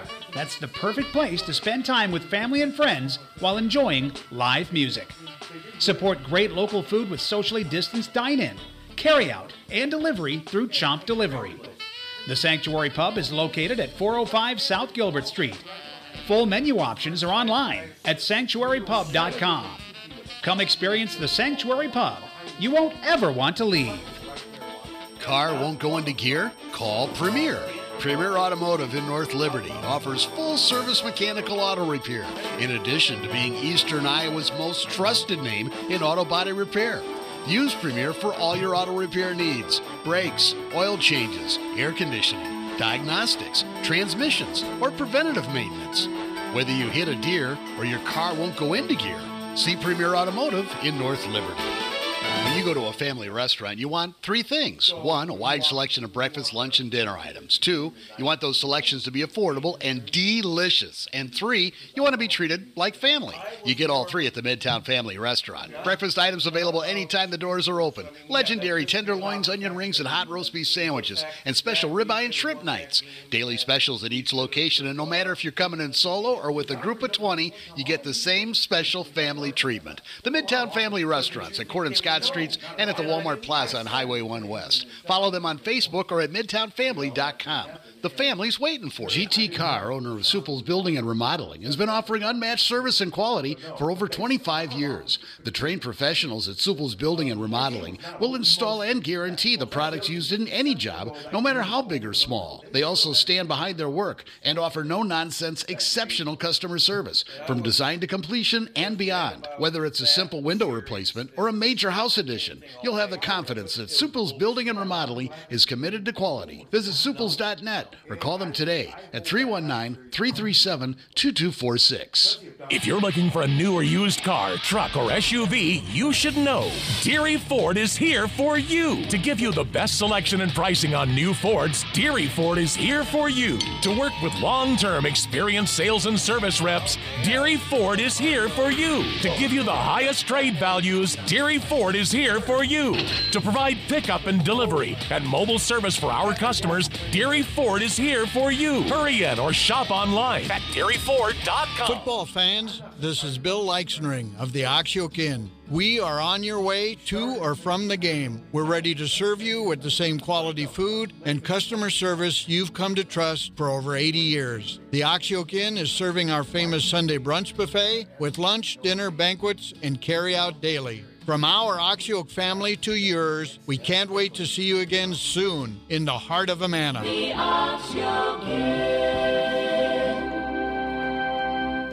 HawkFanatic.com is back. Back. You're back. If we could only throw and catch. There you go. that's, that's what I took out of that. Yeah. And run.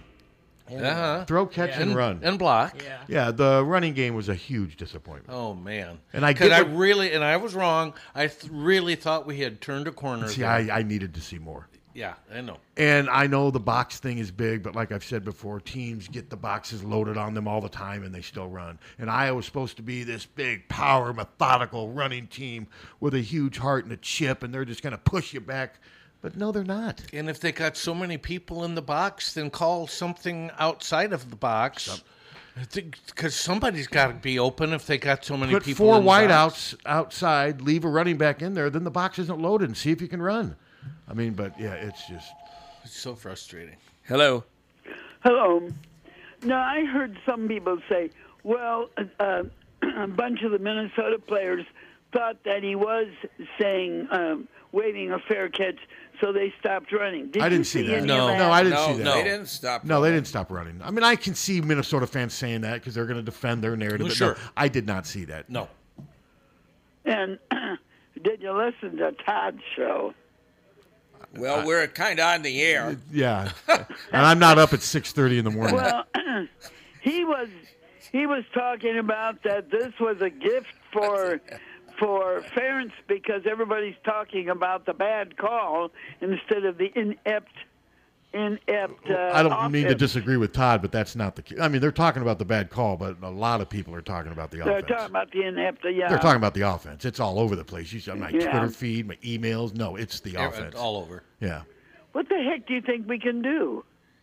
I, at this point, I don't know if there is anything they can do. Just be happy that you're not any worse overall than the four teams you're playing, and be happy that the West sucks, and you got a chance. I mean, we do have a chance to win all four. I mean, the West is terrible. but we have to play so much better. You than we imagine did. not being affiliated with either one of those teams and watching that game on TV Saturday?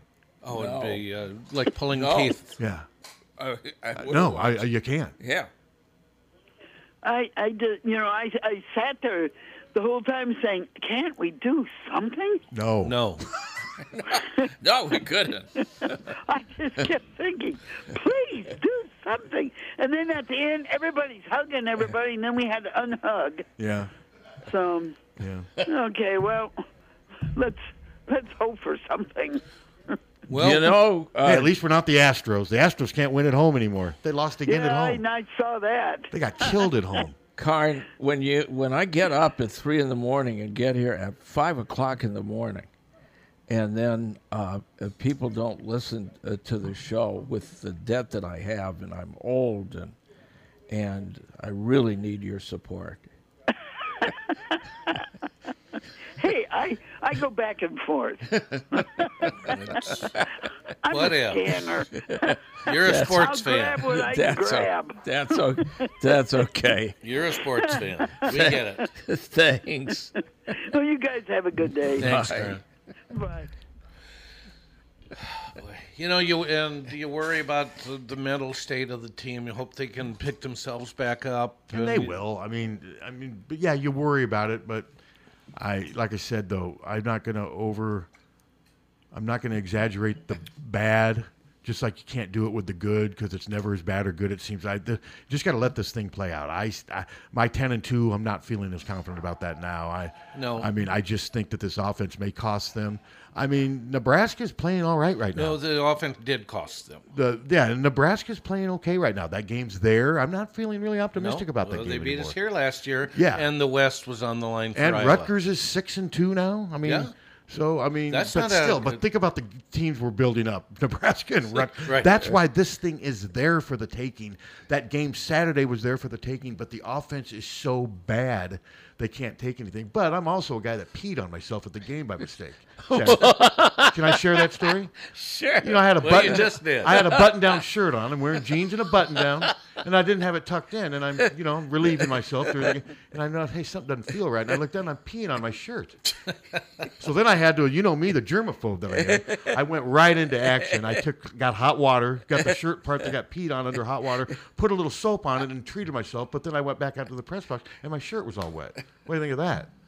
I'm sitting here ripping the Iowa offense, and I'm actually the one that peed down his leg. Hello. I peed down my leg, and the offense did they do the same? They did. I was about to say, at least it didn't go down your leg. No, it, no, it didn't. It just was on the corner of my shirt, but it bugged me the rest of the night. I was never the same. Oh, I gotta go. I peed myself. Okay. I mean, I got nothing to hide. Hello. You know, one of the things, uh, well, that last possession that ended in, an, in a in an interception. third down, we finally get a timeout. We're we're in the huddle, or excuse me, everyone's on the side. The same routine as always, where the quarterback is over there warming up. They throw to a receiver. That receiver throws it to Labas. Labas throws it to a receiver, back and forth. It wasn't until eight seconds left before that time in that that timeout was over before Brian went up and even talked to Deacon. You'd think he'd be talking about, okay, here are the next three plays. This is if you see this, this is what you do. If you see this, this is what you do. And it wasn't until eight seconds till that timeout was over that anyone, any coaches, went over and talked to our, our two quarterbacks there.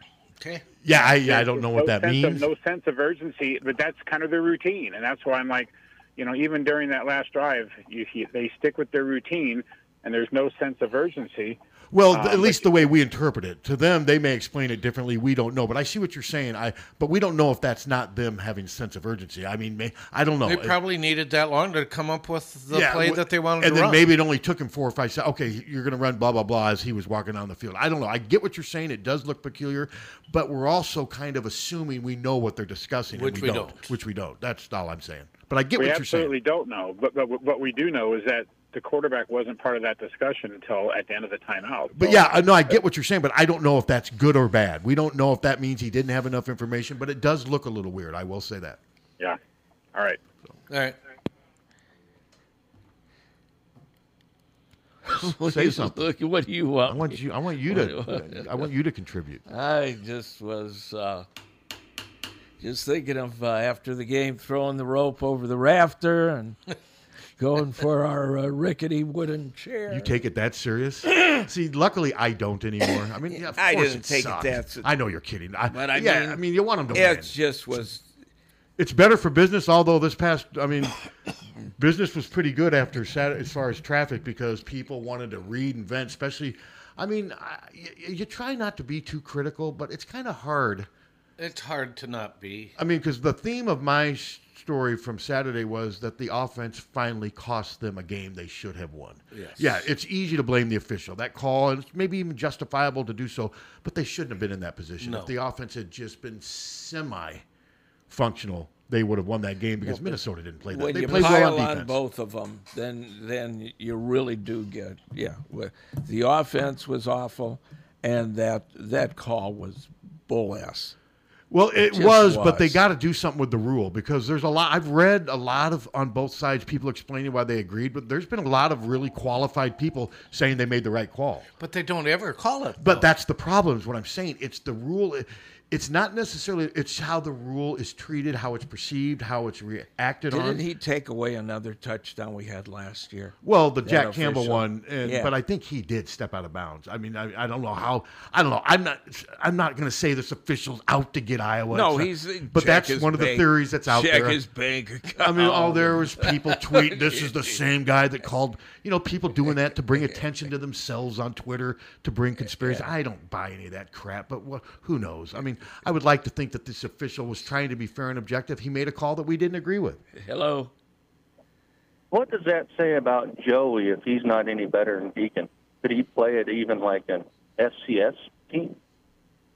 Well, he picked Iowa over evidently Max. not. Didn't he pick Iowa over Max schools? Yes. Yeah. So yeah, I must say that he hasn't progressed as you had hoped. All right, thanks. I mean, that's the only way I can explain I it. guess. Because I mean, Deacon Hill was headed to Fordham for a reason, guys. I don't want to be a Deacon basher because he is a nice guy, but I think he's in over his head right now. I think he's couldn't just agree not more. ready to handle the challenge of being a Big Ten quarterback in this league. But it's not his fault that the coaches are playing him. Well, and it's not his fault that the receivers don't catch. Well, I thought Don said something pretty interesting. Don's going to be real careful on who he, you know, he still loves Hawkeye football. He goes over to practice. He's not going to throw Kirk under. He did bring up something interesting though about the routes by the receivers because I have noticed a lot of rounding out of routes instead of sharp cuts, and that makes a big difference because it looks like the quarterback wants to throw on some of those sideline, but they're not open. Well, isn't that being taught? I would think so. Yes, it's being taught, but that's what I'm saying. I don't want to throw the players under the bus, but I do think some of this is execute. Oh, for wants, sure. Everyone wants. Oh God, the Oh, moment we absolutely. get Brian out of here, everything. No, this is a third No, offensive coordinator. absolutely. I think this is more I, I- I think a big part of it's it's a combination of executing a antiquated system, poor execution of an antiquated system, and then what you have is this. um, no this success, Th- yes. this. I mean, our, the worst offense in FBS football. Hello. Hello. So yesterday, I looked through all of Iowa's opponents so far this year, Mm-hmm. and then looked at how those teams, all the teams they played, how many total yards they had, Uh-huh. and the amount of teams that Iowa is below that should not happen is insane. There are multiple FCS teams, Delaware, UMass, and Iowa's under them in the games they played. So this caused me to text my friend who is a quarterback at another Big Ten school, starting quarterback, and I asked him, you know, he's played Iowa. You know, I know he's not on defense, but he's, you know, he gets the idea of what Iowa football is. So I text him, what's wrong with Iowa football? What is wrong with the offense? Because like recruiting, the players aren't much worse than the rest of the Big Ten West. They're, it's not better. And he said, this is his response. I don't know. They're just awful. What what is wrong? That wasn't much help. Well, I could have. Hell, I could have yeah, said that. I could have told you that, and And I- I, don't know anything. And I peed on myself. I could have told you that. There's like I really believe there are multiple FCS schools that if they just took their offense, their coaching staff brought them into Iowa just for offense, Iowa would be better off. And that's insane. FCS schools. Well, I don't know that you're wrong. I mean, North Dakota State won here. Yeah. I mean, But like not even good FCS schools like Delaware. I mean, I don't know how good Delaware is, but they had more yards. They had much more yards against Penn State.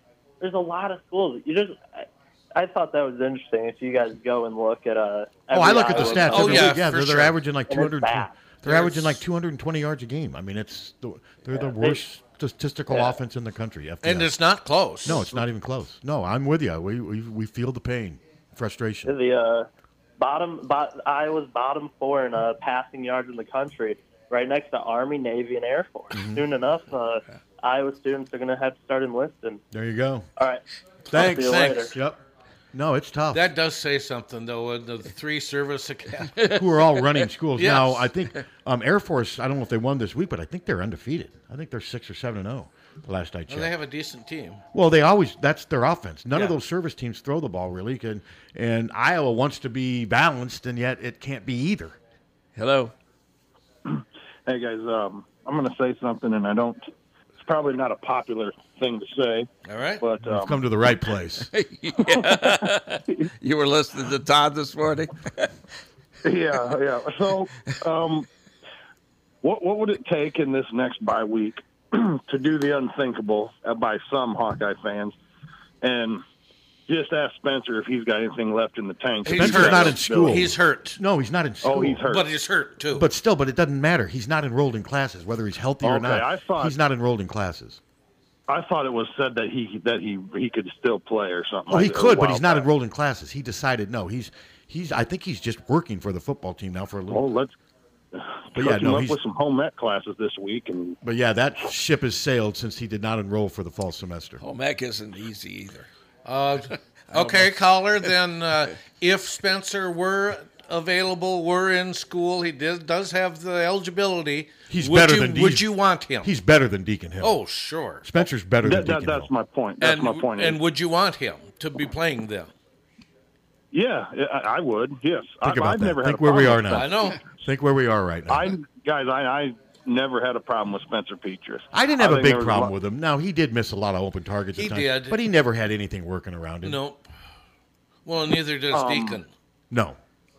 But Deacon, Deacon looks. Uh, I mean, I, I- I don't know the guy. Don't know the kid. I'm, I mean, he he looks lost. He looks scared.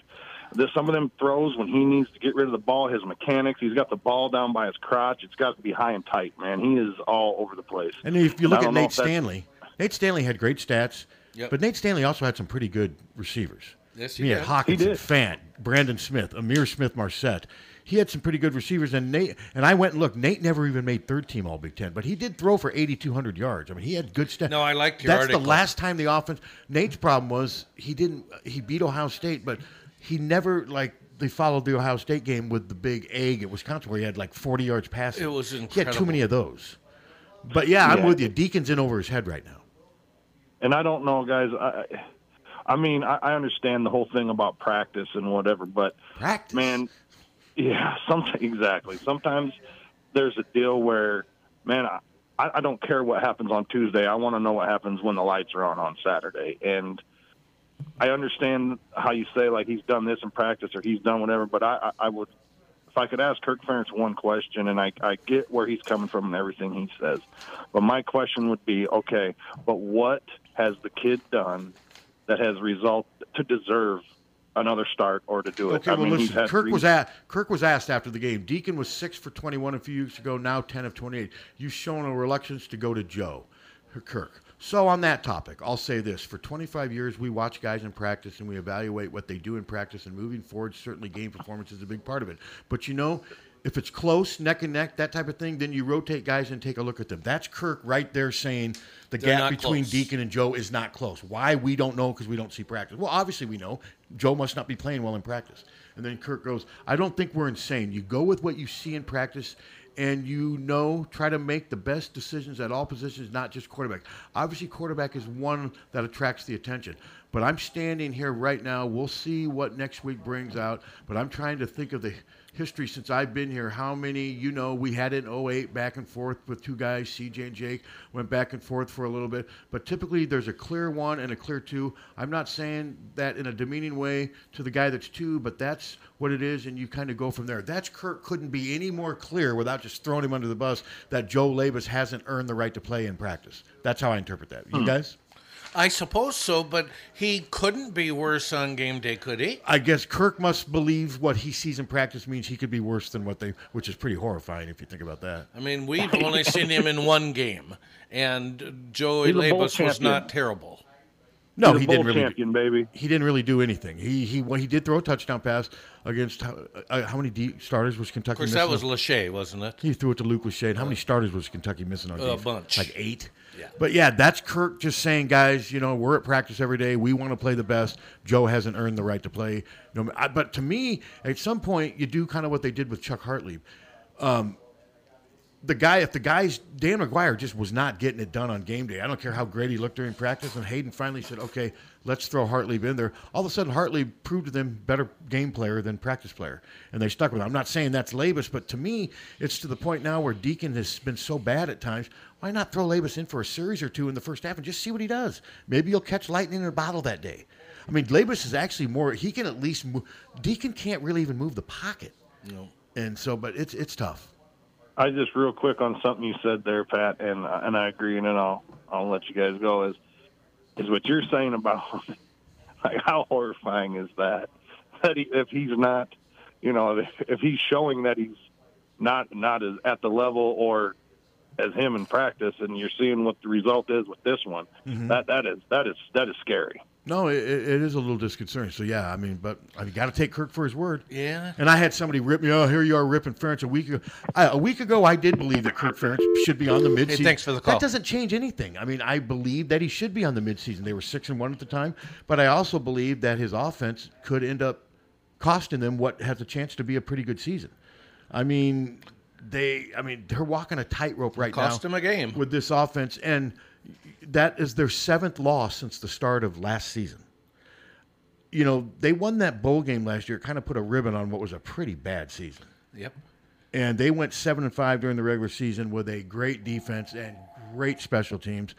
They might go eight and four this year with a machine at punter and another great defense, and it's all because of the offense. And I'm not saying Kirk needs to. Over, Kirk at this stage in his career is not going to overhaul his offense. He can't because they'd have to change their whole recruiting philosophy, how they recruit, what they recruit. But he's got to, I think, at the end of this season, if things keep going this way, sit down and ask himself, you know, I could, I can do better at this. We can It be doing doesn't better. work at all. And whether it's his son as the offensive coordinator, I, I, I mean, some people are convinced the only reason Brian is still here is because he's Kirk said. I don't know. Kirk stuck with Greg Davis through a lot of thick and thin. He's, I mean, fans wanted O'Keefe out at times. No, for sure. Kirk's pretty loyal. He doesn't like getting rid of staff. But we have never been the No, worst. the, no, the last these last two country. years, this the last what is it now? They've played 21 games, 13 last year. Eight. the last 21 games have taken this to an all new low to where it's going to be interesting to see how he reacts to this. It is so bad. Hello. Just a couple points, guys. First of all, love the show.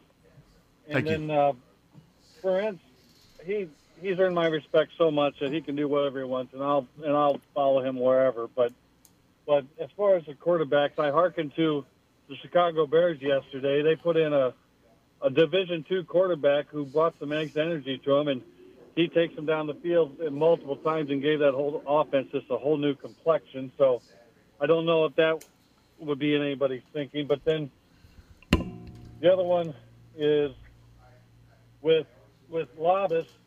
I, I think I, I think he deserves a shot, but I think Kirk's earned the right to do whatever the heck he wants, obviously. So that's all, guys. Thanks. Well, and fair enough. Okay, that's No, I agree with that. That Kirk is doing the right now. At some point, though, if the offense keeps just doing the, at some point you got to address the but offensive he's sinking his own ship Yes, with his son. with his. I think the fact that it's his son has has made this even more complicated and harder for Kirk to figure out how to move forward. I don't know if that caller meant that when you say Kirk has deserved a right. I mean, if they end up going seven and let's say they end up going eight and five again this year, and the offense is just dead last. I mean, does Kirk have the right to keep making his son the offensive coordinator in your eyes? He's your head coach. He has the right to make the decisions. Yeah, But would you agree with keeping Brian? not at all. But the head coach makes. But also, do you believe that somebody? decisions. But well, not. I mean, somebody could step into Kirk and say, "No, Brian's out. You're done." There's nobody Okay, who- who is that, Beth? Well, that would be the AD, but Yeah. she's an interim AD right now, and a lot of Iowa fans are convinced. Oh, everyone's afraid of Kirk. They're not. I mean, uh, what I'm saying is, a coach does not have unlimited power. He's not a dictator. Well, I mean, at some point, that- if, yeah. I mean, I, to say that Kirk can do whatever he wants, I don't agree with that. I don't agree. But that can't he hire whoever he wants? well, that's still got to be approved. I- I don't think Kirk could go get Mel Tucker right now to go coach on his defense. I think somebody would take a stand. I think there's limits to what a coach can do. And what I'm saying is, when does it get to the point with Brian where it's bad enough to where somebody steps in and says, hey, no, enough. I'm, I'm not saying that it's going to be there, but if they end up going eight and five, I mean, they're not going to sell out their games next year. Not at all. They won't, and that's when it's going to be an, an issue. I think the transfer portal saved them this year. Just the hope from what was coming from the transfer portal. But, but a year from now, Cade McNamara will be old news, and that's no knock on him. But that won't help to draw tickets a year from now. So it's going to be interesting. At some point, there is a limit to what Kirk can do. Somebody over there does have control over him. He does have people he has to answer to. Is what Well, I'm that saying. is true. Is what I'm saying. And I'm not saying Brian should be fired during the bye week. The in-season firings are stupid. No, and I don't believe All that. I'm saying is, after the season, if this continues, Kirk's got to do some serious soul searching on how he plans to move forward because he's destroying his own offense in some ways and doesn't seem to recognize it or want to recognize it. And maybe it's because there's so much pressure for him to keep Brian, pressure that we're not aware about to keep Brian as the coordinator. You know, because you know to fire pressure from? Well, if you're firing Brian, you're firing your wife's son. Yeah. You know, So there, there's a lot of. Mary? It could be family. I'm not just saying Mary. we be. don't know. I mean, but No, we don't I know. mean, with the moment you made Brian your offensive coordinator and quarterback coach, you put yourself in a tough situation because some people say you should never hire somebody you can't fire, and right now it looks like Kirk's in a situation.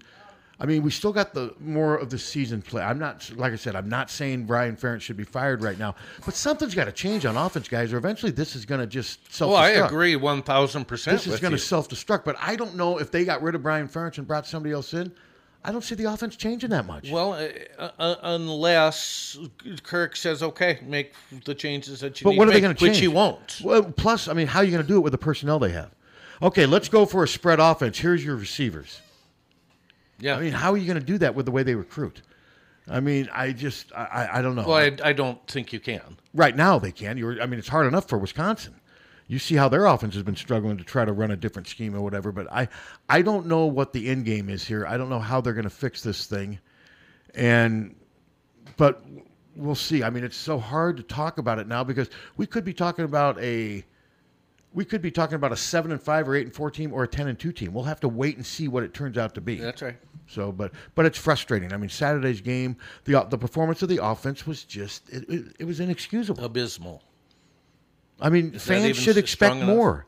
Yes. I mean, fans have a right to expect more from an offense, and the fact that it's father son just complicates it, makes it so much more awkward than it would be awkward enough just with a normal situation. Yeah, it would. But no, there were some fire Brian chants. They weren't as loud as the Michigan State game, but they were out there. I heard some of them, and I- I didn't just- them. It's just, um, well, you didn't hear the Michigan State ones, did you?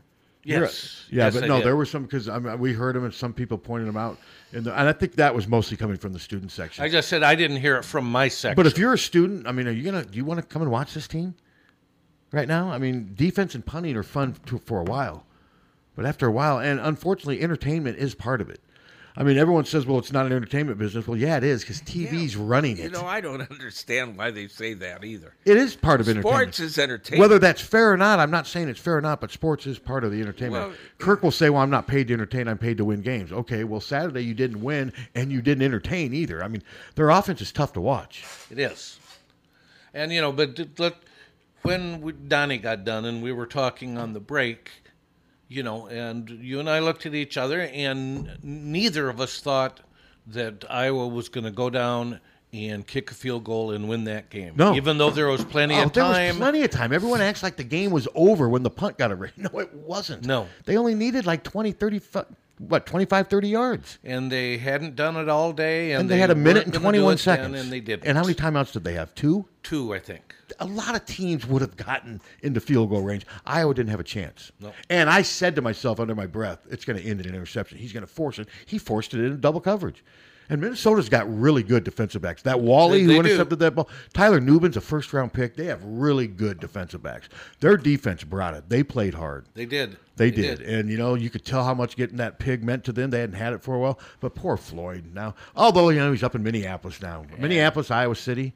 I mean, he'll he'll find some happiness up there, I guess. But just hate to have him not be here. Up there with Mace. He's probably, is he as tall as Mace? You guys are always mean about his height. Can't I be? And I've heard Mace be mean to me on this. Show. I'll turn you guys on, and Mace will be throwing me under the bus. Oh, yeah. He's been known to Well, do that. No, I have no Mace pro- is uh, throwing everybody. Well, here Mace under the could bus. fit under the bus. You wouldn't have to throw him. You just place him under the bus. There, How we doing there? Corn. Just get Floyd some brown sows and he'll be happy.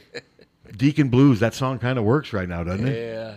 I may have to go home and crank that. No, it's sad. And Deacon Hill does seem like a good kid. I hate to see him struggling like this. And but it, but it's also big time college football. These guys are twenty. They can take a little criticism. I, you know, I hate it when I hear, "Well, these are just kids." I mean, I don't ever take personal shots at players, but if the quarterback's not playing well, Then put another one in. but you can also write about it that the quarterback's not playing Well, well. yeah, I mean- I mean, you got a job to do. I mean, you just can't sugarcoat everything. Well, these are just kids that can enlist in the army. At- yeah. I never did. You know, I mean, yeah, they are kids. Uh, I consider everybody under forty kids, but you know, Okay, Steve, I, I mean, you'll say every time, well, I don't know as much about football as you guys do. And you say it all the time. Yeah. Okay, fair enough. So, how, how's Deacon look to you? terrible. Okay, how's the offense look? Off. Oh, oh wait, worse news. than Deacon. Wrigley Field kickoff time two thirty. Okay. No, it's it's no, it's terrible. It really is terrible. And it's- uh, but I don't have to know about football to know it's terrible. Okay, who was worse Saturday, the offensive line or Deacon?